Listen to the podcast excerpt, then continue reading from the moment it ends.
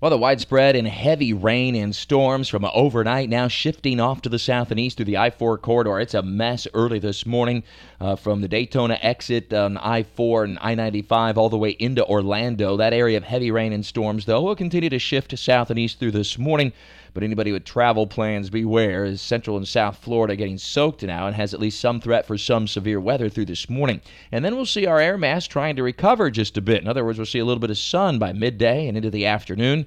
Temperatures will get into the low 80s. Humidity still pretty high, and with the front still to our north and west, there is the chance for at least a few showers and storms to redevelop in a pretty widely scattered fashion, but maybe some brief heavy downpours and gusty winds this afternoon into early this evening. I would not expect widespread severe weather, but still have to look out for at least a couple of strong storms that could try to develop.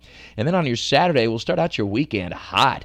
Uh, temperatures soaring up to and in some cases even above 90 degrees. The record for tomorrow is 92, set back in uh, 19- uh, 58, and we'll see those temperatures. Uh, we're getting very close to that record high, and with an offshore west wind, even the beaches will be soaring to near 90 degrees tomorrow. And finally, a stronger cold front will sweep into the area late in the day and into the evening. Looks like just an isolated storm uh, with this particular front. Uh, the real uh, good upper level support, the energy with the systems to our north, where there'll be storms in uh, parts of Georgia and the Carolinas, and the and the really unstable areas across central and south Florida. That'll be where there's some storms, but in between, it doesn't look like there'll be much here.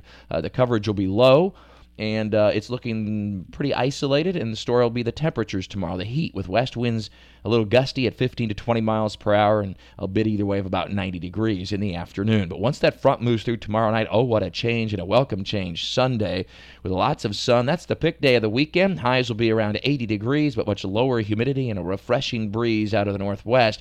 And that pleasant weather continues into early next week with highs only 75 to 80 Monday and Tuesday, and nighttime lows down into the low to mid 50s. You'll be able to open up the windows for a couple of nights.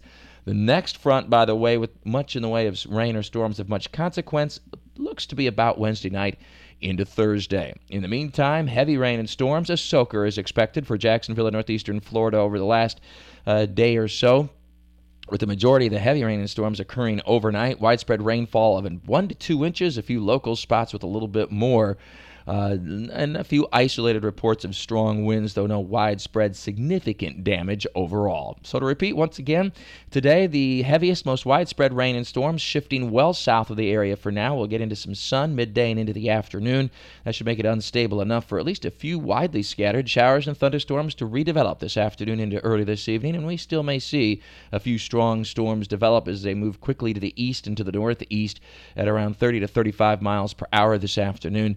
Uh, and then as we get into your weekend, start out quite hot. Your Saturday will see temperatures soaring to around 90 degrees in the afternoon. And while there may be an isolated late day storm, it'll be largely dry, and most spots will have a chance now to dry out after the soaking overnight. The weather all the time. I'm Chief Meteorologist Mike Buresh from the CBS 47 at Fox 30 Action News Jax First Alert Weather Center for 104.5 WOKV.